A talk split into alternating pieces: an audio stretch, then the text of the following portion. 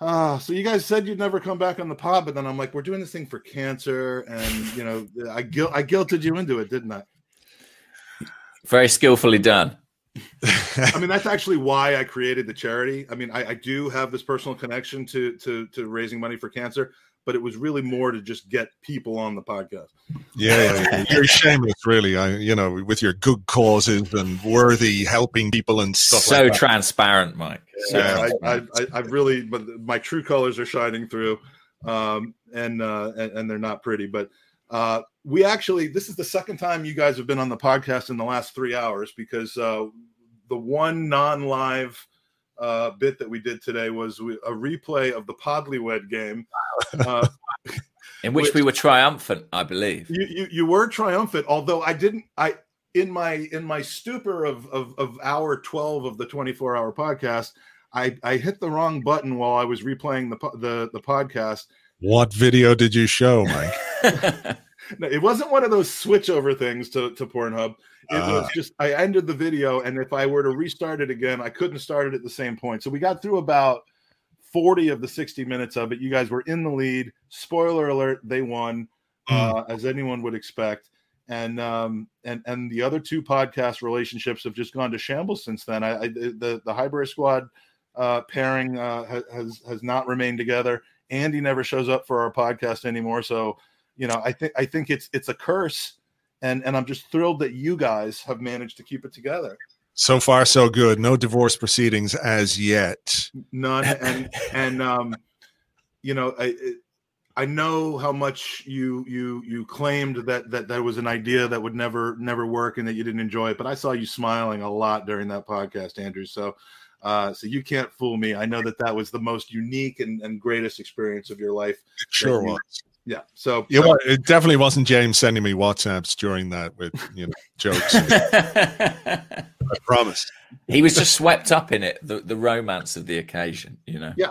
I mean, the it, it, was fantastic, and I think the star of the show actually was Tom Canton, considering that he he came out and hosted it like like like no one else. But mm. um, but if you want to see the last fifteen minutes that I deprived people of earlier today, go on to, to the Gooners Pod and, and do that.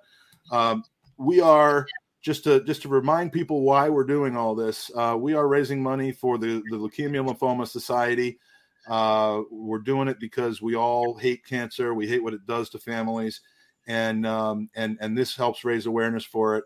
For this particular podathon, not the summer as a whole, but for this particular effort, we are now up to four thousand five hundred and twenty-seven dollars raised, nice. uh, with a goal of five thousand as Europe wakes up gradually, uh, we hope that that number goes up. We need we need a little bit more help to reach our goal. We want to try to smash it, um, and uh, and we really got some great great guests coming up to to help incentivize you. I'll, I'll remind people of something, which is if you want to come on the air and and ask a question uh, or make a comment to our guests, you are welcome to do that. And the way that you do that is by simply coming to uh, to Gooner Open Mic com. Now, I, I will generally keep it to people who I have a feeling will not go overboard and, and put you in jeopardy of, uh, you know, of, of, of this. Hold on. Of, of this, the internet. Yeah, we, we, we don't want anything uh, such as this happen. I, I can't find my stupid my stupid thing on. Uh, anyway, uh, we don't want anyone getting canceled. Uh, but uh, but yeah, you can come on, ask a question of James, ask a question of Andrew. I completely forgot because I got thrown off when I when we had to do the prize draw for the uh, T-shirt. Right before you came on, James, uh, John, uh, who was our previous guest, was was fretting over the potential of Arsenal signing Aaron Ramsdale. Right. Now, whilst we were whilst we were on the podcast yesterday, uh, yesterday, earlier today, whatever the time was, with Chris Wheatley, he broke the news that you had broken the news that that the, the talks have broken down is this a reason to rejoice, or is this Arsenal just drawing a hard line in the sand and waiting for Sheffield United to come back and say, we didn't really mean 30, we meant 20? Well, I think it's actually quite an interesting sort of case study in terms of the degree to which we trust the club or not. It seemed to me that, you know, there were stories put out there from the Sheffield United end saying this guy's going to be, you know, the price is going to be 35 million or even 30 million.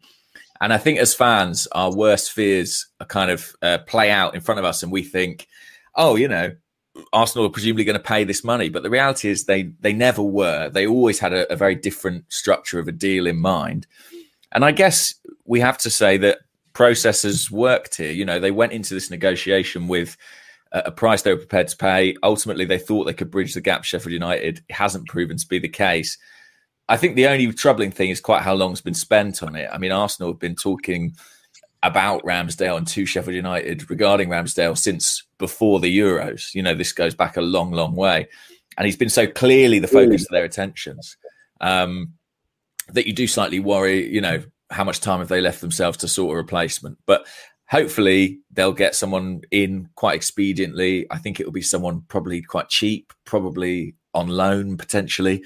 Um, Johnstone in the mix, or, or, or? I'm not sure about that one. I, I, think his Englishness, a his age is 29 or 28 maybe. I think his Englishness means the price will still be quite high, but they would only ever see him really as a number two. I mean, that's the thing about Ramsdale it's is that English Ingl- Ingliosity.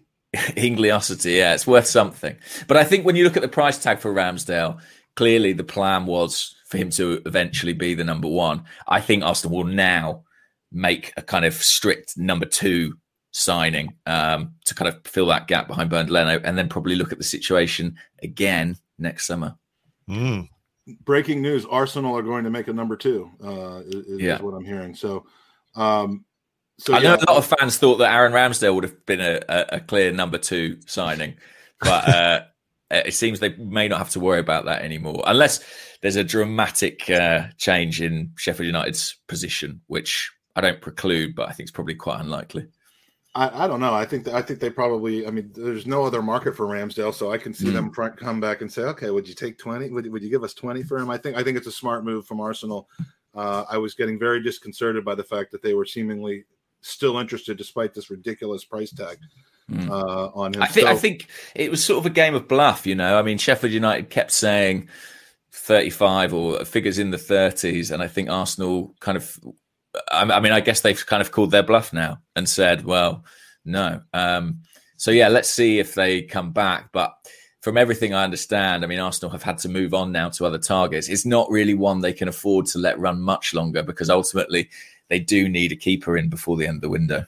Absolutely. Um, so, on the off chance that you're one of the literally threes upon threes of people who listen to our podcast and not yours, um, we, we, we want to share your opinions. Andrew, um, are you freaking out about uh, about the lack of, of overhaul? Are you are, are you feel? I mean, we the, the the recurring theme that we've had in, on this last 13 14 hours is in my mind we finished eighth last season, uh, but but really it was a tale of two seasons um, from a trend standpoint.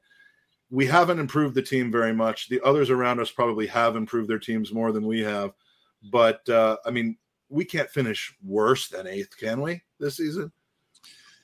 Uh, I think we can if we want to. Uh, you know, I think nothing is out of reach uh, when it comes to to what this club can do or what it might do. I, I think look, you know, the the the second half of last season, if you want to do that thing, is is a valid point of view. But it's also fair to point out that that we've lost, uh, or we go into the season without Martin Odegaard. We go into the season without Dani Ceballos. Now, I know he wasn't a huge contributor. Nevertheless, he has been replaced, I suppose, by uh, Lokonga in that sense. But, you know, from an attacking point of view, which is where the issue was, last season. We haven't brought in anybody different. There's nobody new, and it doesn't look based on preseason like there's anything particularly groundbreaking going on to get more out of the players, you know, that we've got. At the same time, Saka has only just come back. Gabriel Martinelli will be coming back in as well uh, after the Olympics. So there are players that we can add to the mix in that sense. Um, so look, I, am I'm, I'm as anxious as anybody else out there for us to do a bit more in in the transfer market. Uh, I do think it is possible uh, to get a bit more out of some of the players that we have. I, I think you know, why were we frustrated with finishing eighth last season? It's not just because we finished eighth, it's because we know that the players we have are capable of better than that. You know, Aubameyang is capable of more. Uh, we could get more out of out of certain individuals. So I think there's room for improvement. As difficult as it is, I think we have to kind of look at August 31st as as the real marker as to what we're gonna be able to achieve next season. Um, in an ideal world, you get as much done before the start of the uh, season as possible. This is not an ideal world, far from it. So we have to look at the uh, the deadline, August 31st, see what kind of a state the squad is in on September 1st. And for Mikel Arteta, he's got to kind of um, he's got to I, he's got to surf the waves of pressure that are going to come in these first three games because Brentford, Chelsea, and Manchester City represents a difficult start to the season. If it doesn't go well, the pressure is going to be enormous. But ultimately, it's what we do between now and May that will decide Mikel Arteta's future, not these three games. So, as frustrating as it might be, I think we have to we have to take that into account as well when we we uh, rationally and calmly jump to conclusions. Yeah, Arsenal are not going to sack Mikel Arteta after five games, even if we have one or two points after those five games, which is gonna it, it just will be a very toxic environment, unfortunately. And you know, unless unless there's been a players' revolt against him, which I can't see at this point uh, happening at the beginning of a season like that. But uh, uh, I, I, don't think that's going to happen. I, I, have a concept that I want to run by you guys. Um, I didn't get to it a couple of hours ago, but th- it's better for for the two of you because you know Arsenal is in a cycle right now where they are just being taken, and I see signs of this changing a little bit, but they're in a cycle where they, they they've been taking advantage on both the buy side and the sell side of of, of transfers. We've just we've sold so horribly. We've mismanaged our players. We've killed their value We've possibly bought some players at too high of a price, like like Pepe, and some would say Ben White, although he hasn't kicked a, a, a, a Premier League game ball for us yet. Um, you know, it it takes years in my mind to break out of that trend and to to start being respected in the in the in the market. We look at Liverpool, who sold players that no one's ever heard of for 25 to 30 million pounds or or Rhian Brewster and and uh, who was the the other one that was sold for 25 or 30 million? Solanke. Jordan Ibe went for about 15, I think, and Dom yeah. Solanke was another. And and you can do that when you are seen as shrewd and in the in the transfer market and not necessarily needing to sell. So this is this is going to be a little uh, you know uh, com- uh, not complicated but but um, uh, controversial. I almost think that we when you look at Liverpool they had to sell two of their assets within four years of each other that were at the absolute peak of their market value and then reinvest the money smartly. Do you think, and, and, I'm not talking about Arsenal going from eighth to sixth, I'm talking about Arsenal breaking into that top four. Do we almost need to completely get ourselves out of the deadwood, whether we lose money on these teams or not, uh, on these players or not? And I'm talking about things like Kolasinac, like the remaining deadwood that we have, Bellerin flush all those bloated squads out, and then, and this is the controversial part, part with one of our significant assets who might actually have a bidding war over him, like an ESR Saka, bring in that that potentially at that point hundred million plus pound offer and invest wisely as a, as a Liverpool did in three or four different players to, in key areas in the squad before we can actually get back to that point where where we're competing. No one wants to sell Saka ESR, but they're really the only assets that we have that are going to get silly money from a team that's willing to pay for it. I'll let you deal with that part of it, James. Just one small point I would make is that, like, this idea that you get rid of the deadwood, uh, I, I get it, but it's not to say that you won't have more deadwood in two or three years time. It's That's not true. it's not like a complete clear eye like those are the players we don't want. Now they're gone and we'll only ever have players that we want. The way it works is that you know guys are going to come in uh, signings might not work players will decline someone gets injured and and all that kind of stuff so the idea that you can exist without any deadwood in your squad I don't think is realistic. Even if I can see what you're saying, yeah, no, and, and, and, you're right. It's just that there's there's twelve of them, or, or there were twelve of them. There's a lot the of them. There is a lot. I mean, I think you can probably reduce the amount of deadwood that you have, but you're always going to have some. So and, uh, now, yeah, now I'll let James deal with the horrible situation of selling our good plan. I'm not uh, saying I want to, by the way. I'm just saying like yeah, yeah, yeah. almost the formula for for you know whether Leicester selling uh, Kanté and Chilwell and and um, and and Drinkwater, uh, you know, or Liverpool doing it, uh, Tottenham an example of how not to do it the correct way, uh, although they're about to be given a second chance. I mean, I almost feel like it's going to have to happen, and there are only a couple players that fit that mold. I share that suspicion that it may be inevitable. Um, oh, by the way, no. I keep I keep shaking my camera. Apologies, all the comments are telling me to stop moving. And, and I have just done something absolutely by accident. Uh, Darren, uh, I just somehow blocked you from the from the chat. Uh, Darren is the nicest, most wonderful person. He has kept uh, the questions coming, and I meant to highlight his question, and I've just blocked him, and I don't know do it. That's awful. Um, um, yeah, I, I, able to listen sorry, to Darren. I am so sorry. I'm going to figure out how to undo that. That was not intentional. I requested that Darren be blocked. no, no, no, no, My no, initiative. I said, get that Darren out. He's a problem.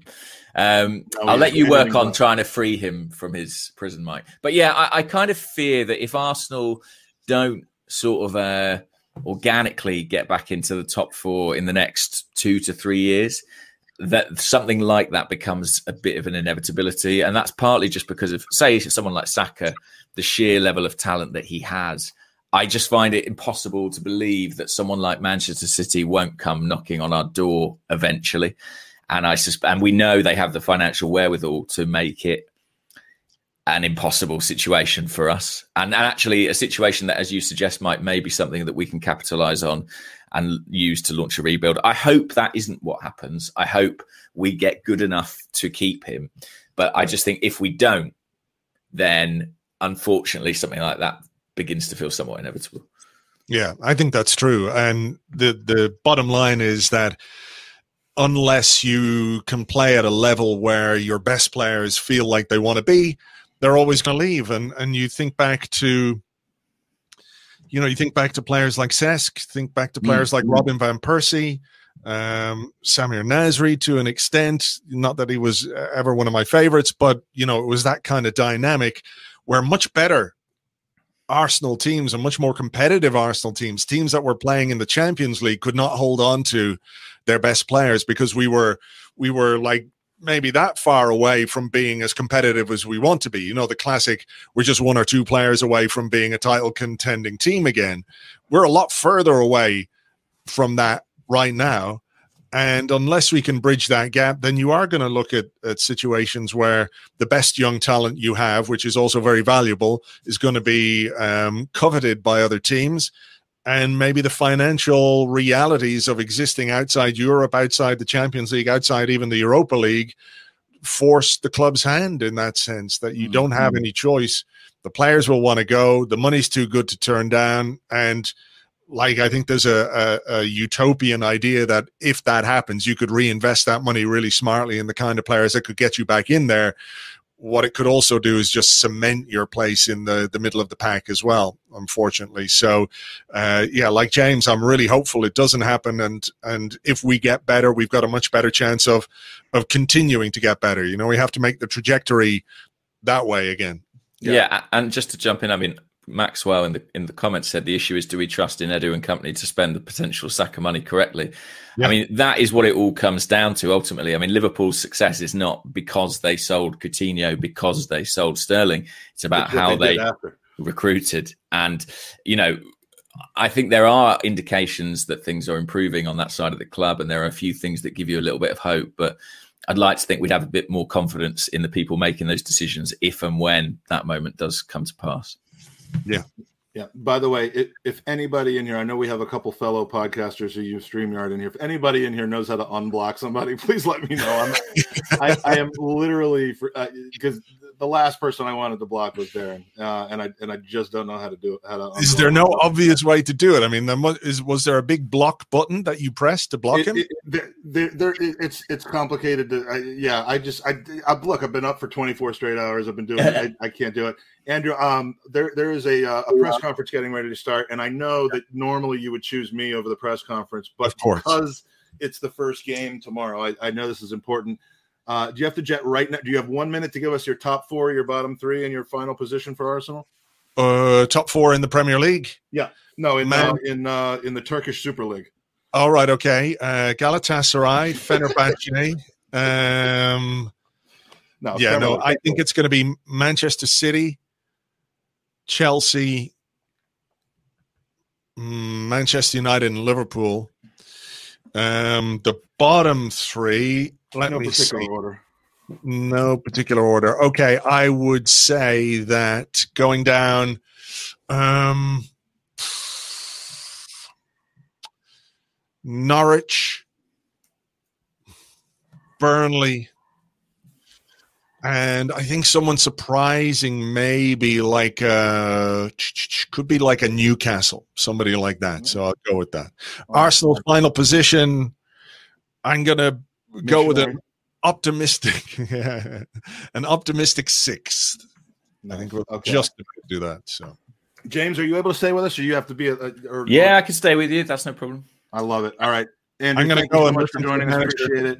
Talk about the transfers. Take it easy. Good luck with the uh, fundraising. I'll I'll throw in my contribution now uh, after the press conference. And uh, well done for doing this and and for what you're uh, trying to raise awareness and funds for. It's really important. And you know there isn't anybody out there who hasn't been in some way um, impacted by by cancer in their life or in, in their family. So uh, well done. Uh, it's it's great work. Well, I, I appreciate it and and truly appreciate your support. So thank you so much. All right.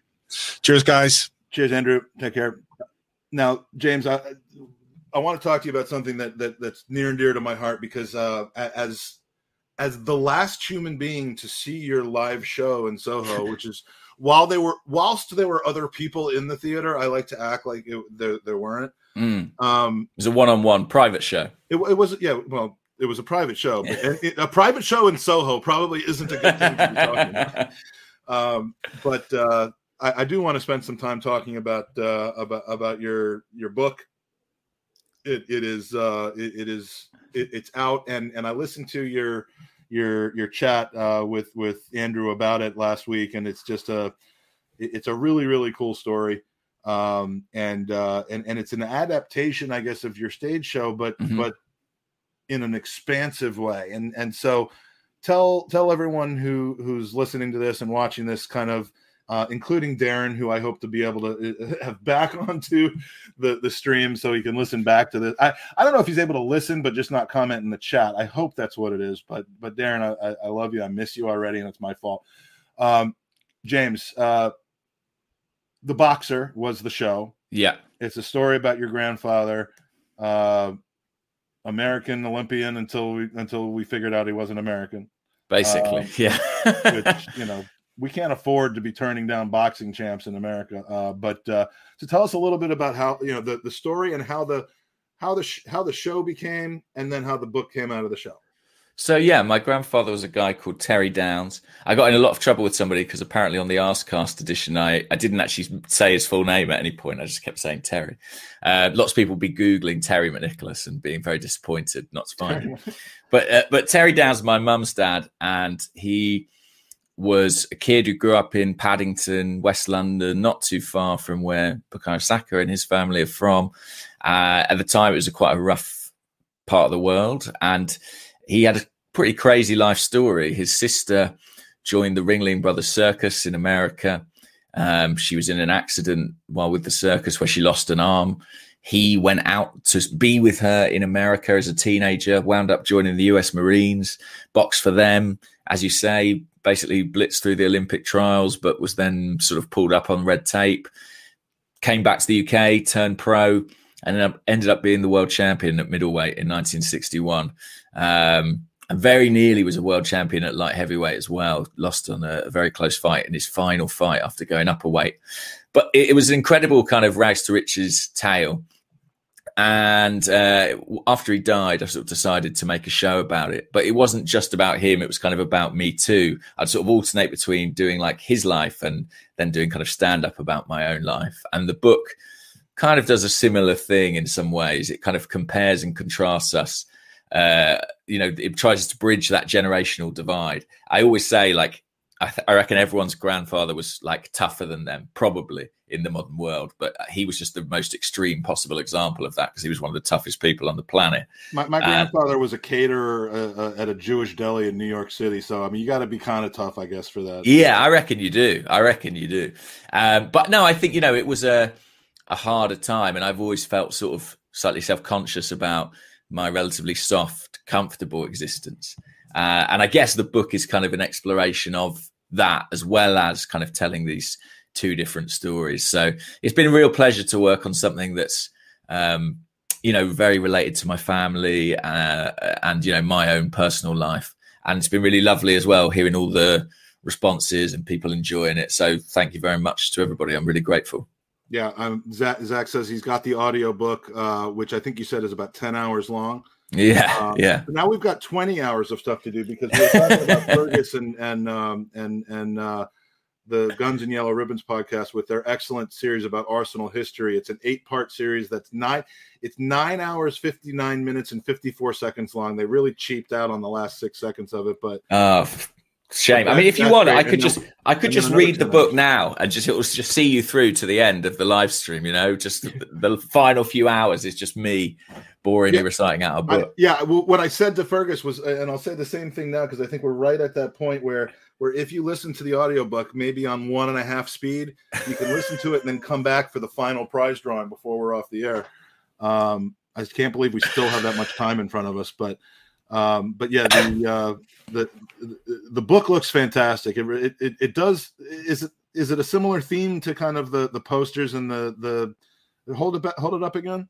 Oh, here, yeah. So like this book, actually, what it is, I there's that's uh, yeah. me there, and that's my grandfather Terry there. I sent them a load of like vintage boxing posters that um actually are, are real for the time. Some of which I've got up on the wall and they came back with that design. And on the back, there's like kind of uh, our vital stats. Um, we're you know five foot ten of muscle against fifteen stone of flab.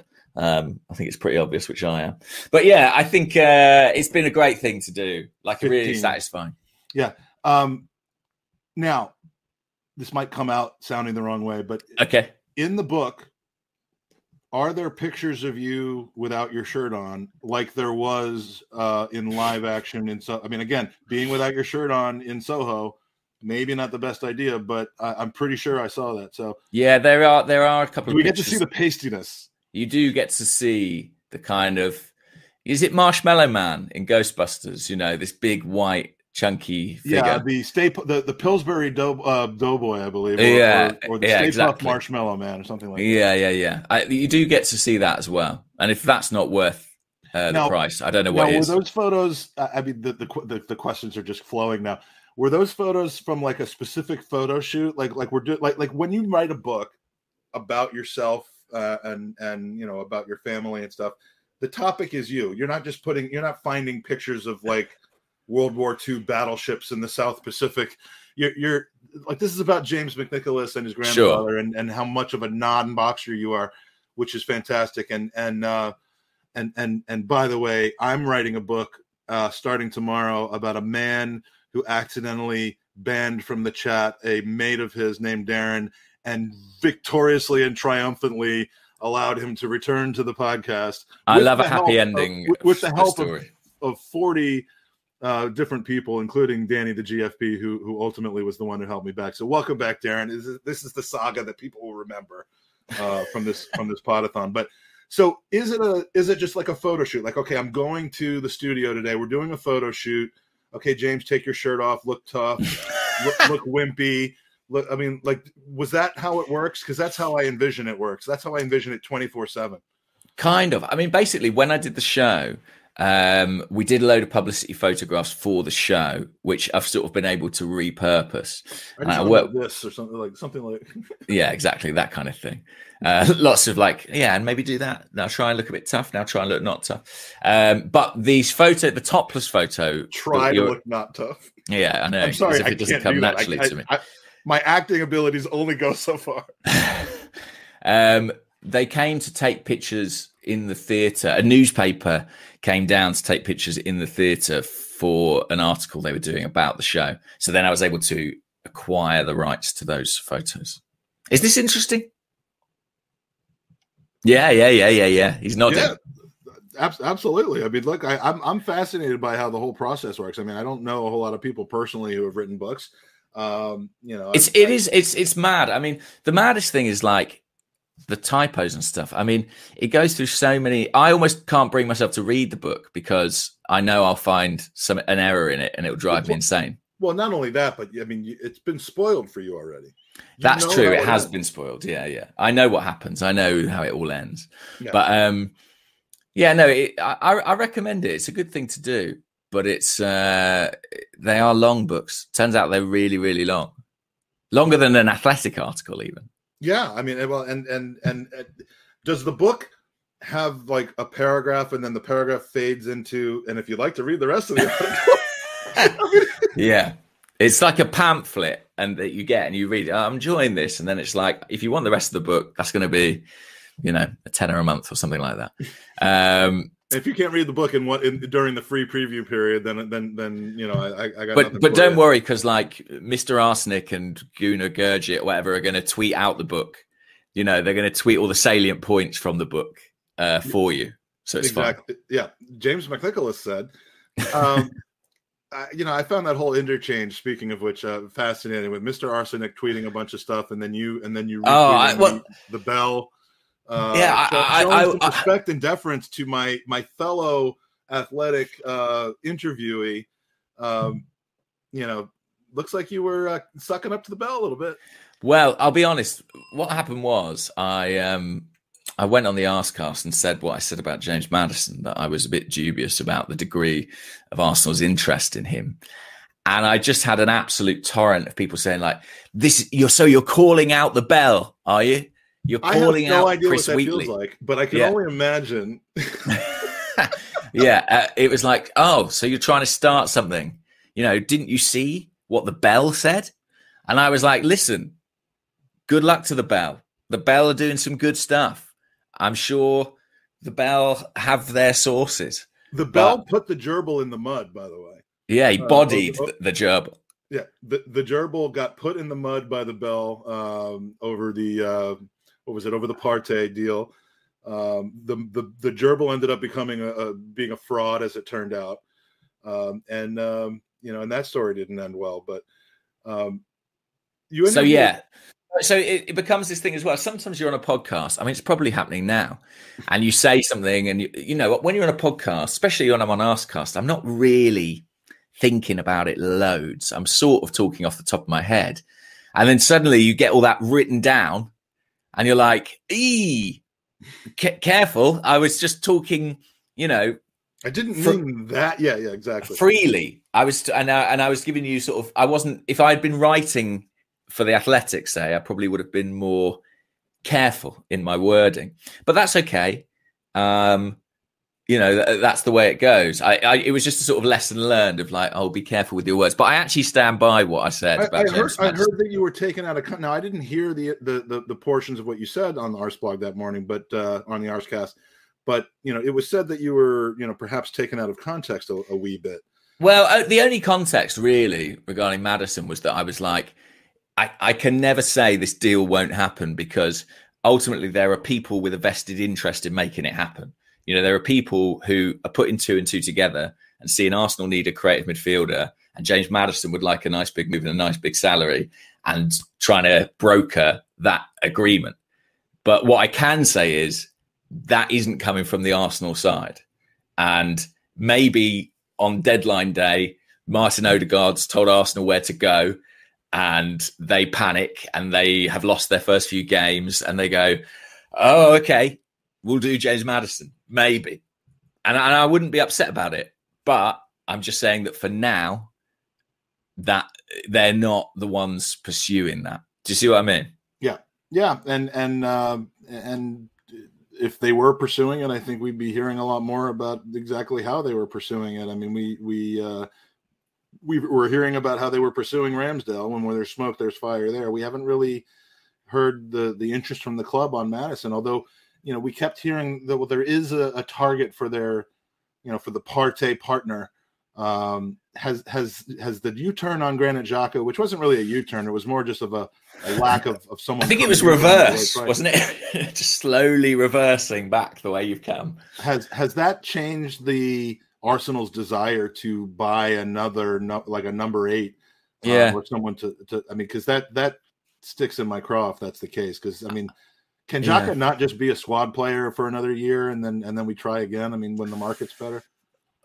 I know exactly what you mean. My my impression is that it has changed things. That Lokonga um, was kind of one we were always going to do as like a prospect for the future and and fill in that squad position. But that if Xhaka went out, we would have looked at a significant upgrade. You know, we know the names that were in the mix. Locatelli was always unrealistic, but the club did actually really try on that one. Um, Ruben Neves was very much in the mix as well. Quiet. Yeah, well, I, I, think it's because of Xhaka ultimately, and th- I have to be honest, that's not a U-turn uh, that I fully understand at this point or have my head quite wrapped around. You know, obviously Roma didn't put the money up, and I get that, but to go from okay, I guess we can't sell him to okay, here's the new long-term contract is quite a big leap. And the only way I can explain it is by thinking Mikel Arteta probably never wanted to sell Granit Xhaka. He was probably respecting the player's wish. And now that that's fallen through, he's like, great, I'll have some more Xhaka. Because we know how highly he does think of him, whatever we, whatever we may think. Yeah. And, and um, you know, I think the one thing you have to say about Granit Xhaka, like him or not, like his football or not, like his his personality or not, and I don't I don't mind his football. I don't like his personality at all. Uh, but uh, you know he, he's good around the uh, the dressing room. That that much seems clear. Uh, you can tell he's he's he's he, he's got leadership qualities. Um, and so I think he just you know if he stays in the dressing room during the games and just waits for the team to come in at halftime. Uh, and, then, and then stays there and waits for them to come back after the game to give them a nice pep talk. Uh, I would be I would be fine with that. So yeah, uh, yeah. if he plays like he did in the second half of last season, I think we'll all be happy enough with it. But it does kind as long of as it's in the midfield and not in the not at left back. Um, yeah, yeah, yeah, yeah. And also, it, it, it um it leaves that problem, you know, to be solved. Still, uh, you know, sooner or later. I mean, neither Xhaka nor Partey are getting any younger, so Arsenal will need something else in the middle of the park. In fairness to Lokonga, he does look quite exciting and quite interesting. So maybe in 12 months' time, we'll be saying he's the heir apparent to one of those guys. Um, I certainly hope so you know that that that would be great if we can if we can have that i mean we we we kind of thought that was going to end up being Guendouzi and and and if Lokonga ends up being that player then then by mm-hmm. all means I'll be glad that we didn't splash 50 million on a player that you know that that that may or may not have worked out so um everyone in the chat just want to remind you that uh two things we are uh raising money for the leukemia and lymphoma society please go to goonersvcancer.com uh we have prize giveaways at the end of each hour between now and the end. At the end of this hour, we're going to be giving away one of these Gooners versus Cancer t-shirts. At the end of the next hour, we're giving away another uh, fantastic Ruth Beck art print. Uh, this one of the outside of the uh, the ticketing area at, uh, at at the Emirates. Then we got some amazing prizes coming up. A Lee Dixon signed retro shirt when he's on with us in a couple hours. Uh, a new personalized Arsenal kit of your choice um, a Kev Campbell signed retro shirt, another new personal Arsenal kit, uh, Arsenal, personalized Arsenal kit, and then a, a team signed shirt from the FA Cup winning 2019 2020 squad. So if you don't enter, you can't win. And of course, we're, we're your entries go towards a great cause, which is helping to try to find the cure for blood cancers and and supporting families. So uh, we are we're very close to our goal, just over 4,500 of 5,000 for this uh, for this day of podcasting, which is 90%. So please, if you haven't already, please uh, help out the cause if you're able to. And, and either way, we appreciate you being with us. Um, so what do you expect then for and and, and the other thing is uh, by the way if you're in the chat and you want to ask a question of james uh, you know not just in the chat but live on air please come to gooneropenmic.com i promise not to accidentally block you uh, and if you come to gooner open we'll bring we'll bring you in the studio and uh, and you can ask James a question directly. So your your top four uh, for the Premier League. Uh, what do you what do you think? Oh yeah, better do that. Um, is it in any any order, right? Uh, top four we'll do in order, and the bottom three can be in any order. Uh, top four in any order. I think Chelsea will win the league. E. Okay, yeah. Then I think we've got half Chelsea, forty nine percent City, and then our friend JJ, who uh, who believes that Arsenal is winning the league and Tottenham's getting relegated. I like that guy. yeah, I, I mean, I, He's Yeah. super. Uh, I think Chelsea, Man City, uh, Man United, Liverpool is my top four. Okay.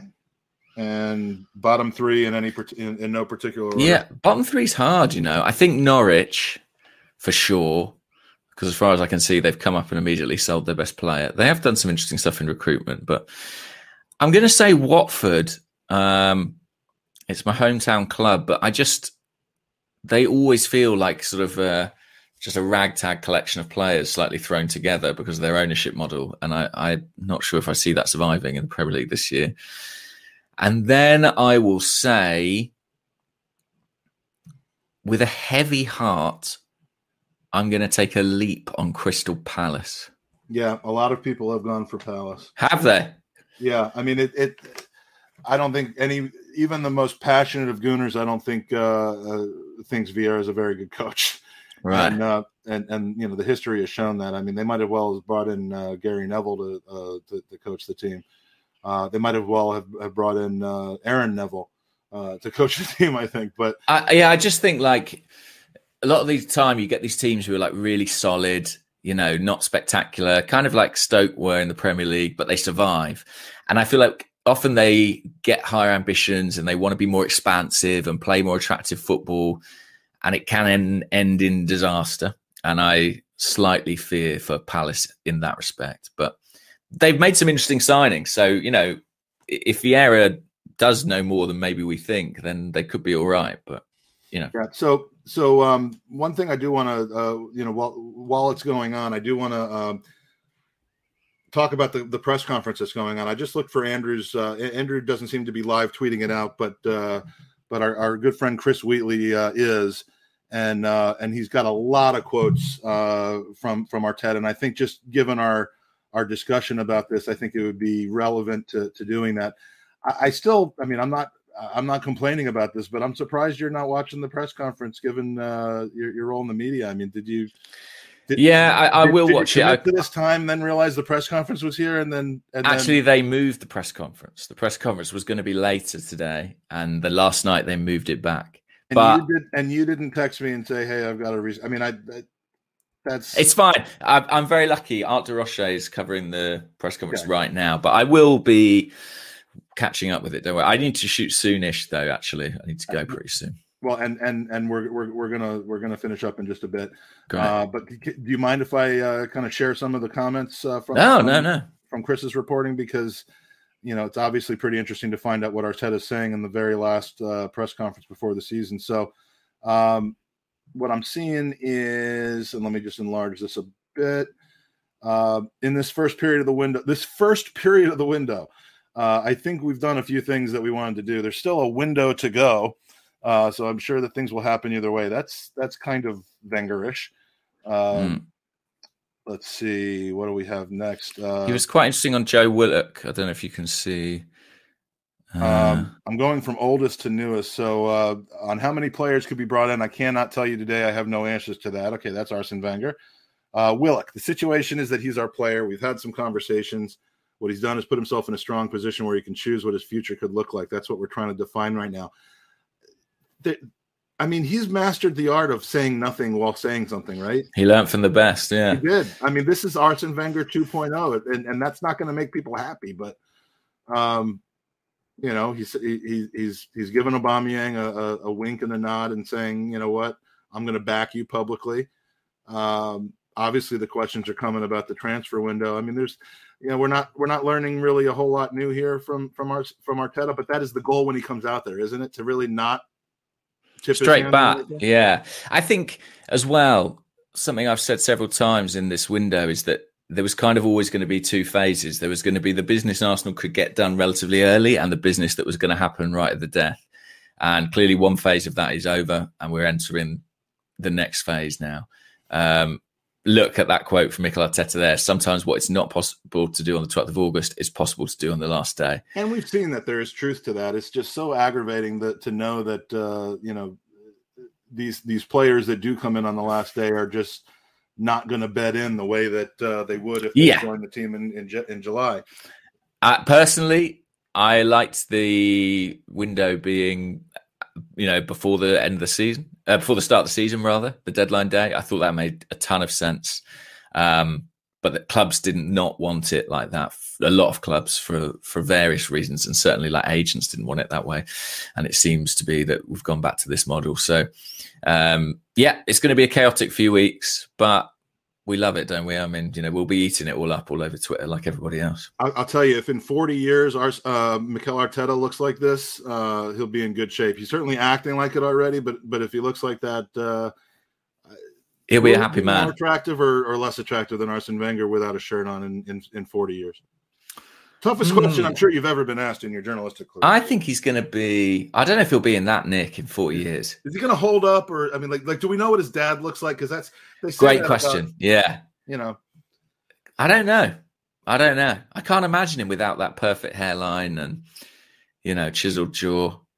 um, you, you end up looking like your dad, and and right now I, I I don't even look as good as my dad, and and um, and and that's that's actually a really disgusting uh, bit of comedy, considering if you know why I raise money for leukemia and lymphoma study. But yeah, true. Anyway, um, all right, so let's let's make sure to get you off on a high note. Um, for me, anyway, not for you, but we're giving away a Gooners versus Cancer shirt, whatever size you are. We had a bunch of them printed up, um, and um, you know, and then we're gonna, you know, later on we're gonna get into some really good giveaways. But we want to we want to share these shirts. We'd love if if you wore one, but we're gonna give one away now.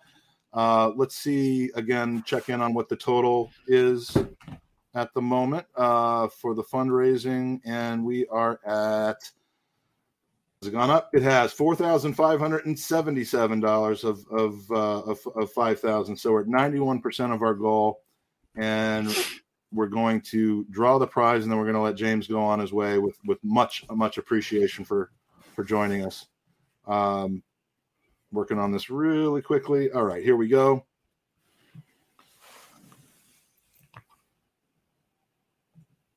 The winner of the second and final Gooners versus Cancer t shirt giveaway is Nick Canning. Thank you, Nick. Uh, Congrats, Nick. We have a lot of double winners here because again, it's a weighted lottery. So the, the more you donate, fortunately, uh, the the more the more tickets you get. Nick has uh, has has uh, has won two T-shirts today. The uh, the '89 T-shirt as well as the Gooners versus Cancer T-shirt. So uh, I will now save on shipping because I get to to send them both to one place. Great news. And that is the best news of this. I mean, the fact that we've raised this money is is nice, but the fact that I get to save on shipping is. um, James, it, has been a pleasure. You know, we got to talk in a very short period of time. We got to talk about Arsenal. We got to talk about your your book, your fantastic book. Please tell us where you can buy the book uh, in in audio format yeah. and in, in written form. Audio, it's on Audible, it's on iTunes, everything you'd expect. There's a Kindle format as well if you want to read it on your Kindle. Uh, it's out in hardback too.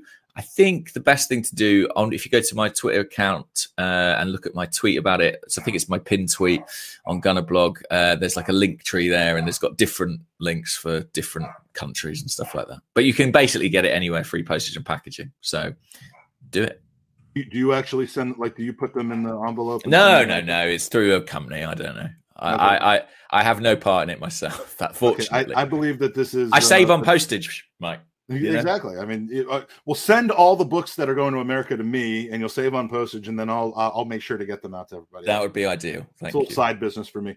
All right, James, truly appreciate it. This is the link tree right here. Thank you so much for joining us, and uh, and we hope to have you on again soon. You're always been uh, you've always been very generous with your time, and I, I appreciate your friendship.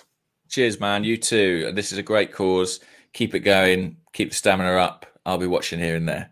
I, have just ordered on Instacart more Red Bulls, uh, which will be arriving here in three hours. So, uh, so I think Perfect. I think we're going to make it.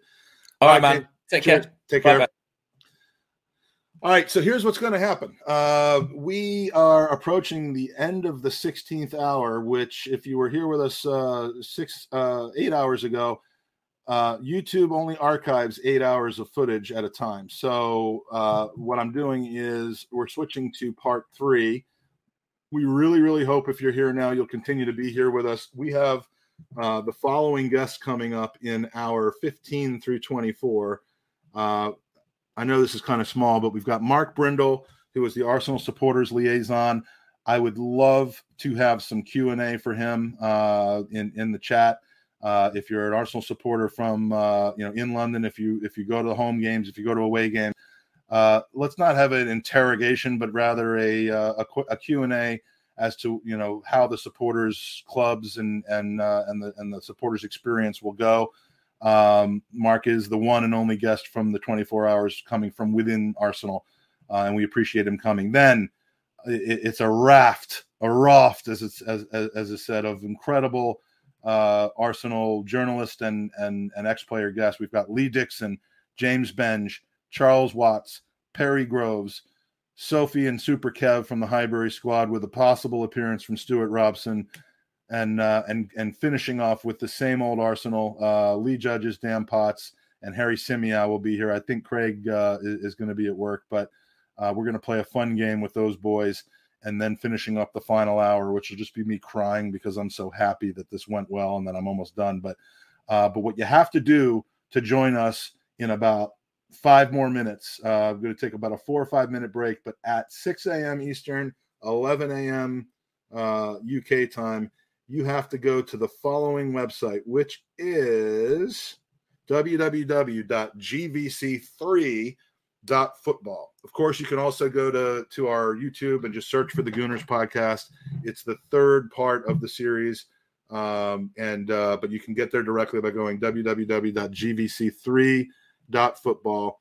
And uh, and if you want to uh, join us in those interviews live you can still go to the same uh, www.gooneropenmic.com and and do that. So uh, so i'm going to take a, about a two minute break rejoin in about three uh, in about two minutes.